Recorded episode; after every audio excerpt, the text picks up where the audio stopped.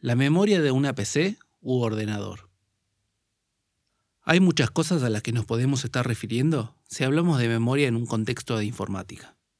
Y esto podría llegar a causar confusión a los usuarios poco experimentados.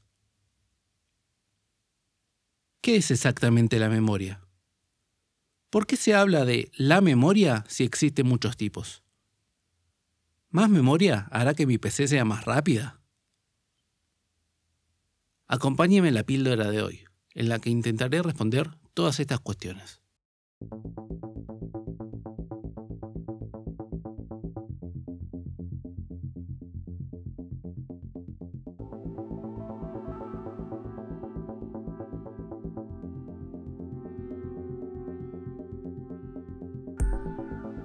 Para sobrevivir en esta nueva realidad digital y estar informado con las últimas tendencias y novedades, Informática para Mortales. Informática para Mortales. Tu podcast de divulgación tecnológica con Luis Monserrat.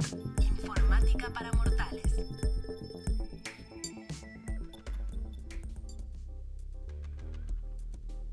Hola a todos los que están del otro lado y bienvenidos a Informática para Mortales.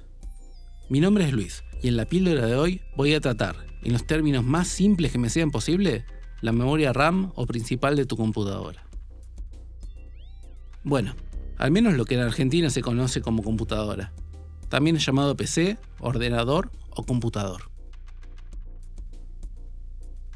En este contexto de pandemia afloró muchísimo el trabajo en remoto. Algunos, como es mi caso, nos sentimos cómodos con esto, pero sé que para otros puede llegar a ser una tortura. Por eso decidí comenzar por lo esencial, teniendo en cuenta que mucha gente podría estar lidiando con su vieja computadora para poder conectarse al trabajo y necesita mejorarla o saber si se puede mejorar. O tal vez mucha gente también está pensando en, adquirir una nueva, pero se encuentra con un prospecto adjunto que no los termina de convencer porque no saben qué, características mirar o, o para qué sirven esas características. Pero vamos por el principio. ¿Qué es una memoria? Bueno, si buscas en internet, lo primero que encontraste es la definición de Wikipedia. Dice así, dispositivo que retiene, memoriza o almacena datos informáticos durante algún periodo de tiempo. Pero en esta definición entrarían muchas cosas. Las memorias SD, los pendrive, los discos rígidos, los dispositivos de estado sólido, etcétera, etcétera. Pero cuando hablamos de la memoria de una PC, nos referimos a la memoria RAM. Un caso muy particular. Tan particular que cuando hablamos de la memoria así, a secas, se da por sobreentendido que nos referimos a ella.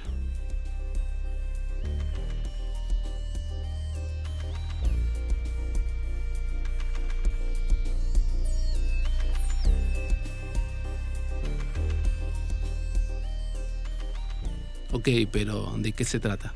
Ahí vamos. Imaginemos que estamos en la siguiente situación. Tenemos que hacer una monografía de puño y letra sobre la Segunda Guerra Mundial.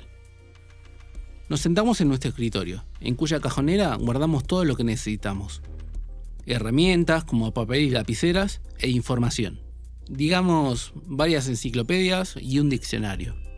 Bien a la vieja escuela. Seguro que hay muchos millennials que no conciben tan laborioso trabajo. Bueno, lo primero que pondríamos en el escritorio son las herramientas. Papel, lapicera, algún corrector de tinta. Después, poco a poco iríamos sacando los tomos de la enciclopedia a medida que los vayamos necesitando.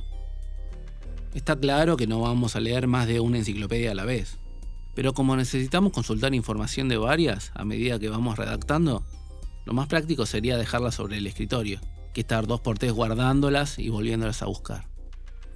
Avanzábamos con la monografía y nos encontramos en una de las enciclopedias una palabra que no conocemos y no sabemos su significado.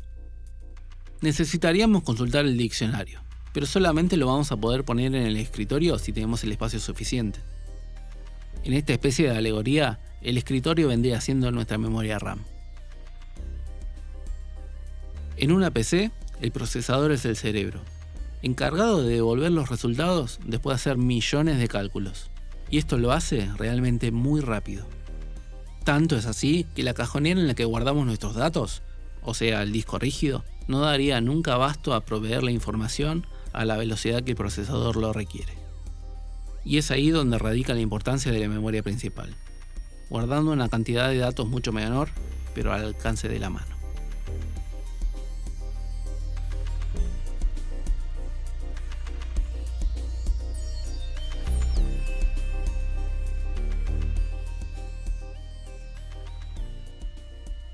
Bueno, muy linda la teoría, pero estoy seguro que lo que vos te interesa es saber si realmente más memoria equivale a una PC más ágil. Depende. La velocidad está dada principalmente por el procesador. Si nuestro procesador es modesto, nuestra PC no responderá más rápido por más memoria adicional que le instalemos. Ahora bien, si tenemos un procesador con buenos tiempos de respuesta, sería factible que un aumento de memoria agilice la PC pero solamente en determinados escenarios. ¿Y cuáles son estos escenarios? Por un lado, si trabajamos con muchos elementos a la vez. Por ejemplo, muchas pestañas del navegador o muchos programas. Y por otro, si los elementos con los que trabajamos son de gran tamaño y ocupan fácilmente el espacio disponible en memoria. Por ejemplo, es algo que le pasa seguido a los usuarios que editan video.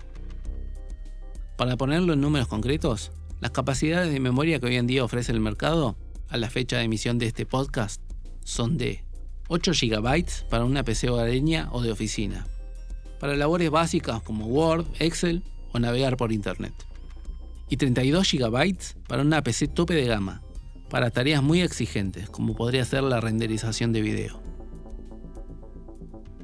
Bueno, este tema no termina acá. Hay tipos y velocidades diferentes de memorias, pero tampoco es el propósito de este podcast ahondar en información demasiado específica. Y en la próxima píldora de informática para mortales hablaremos de... ¿Cómo sé si necesito más memoria?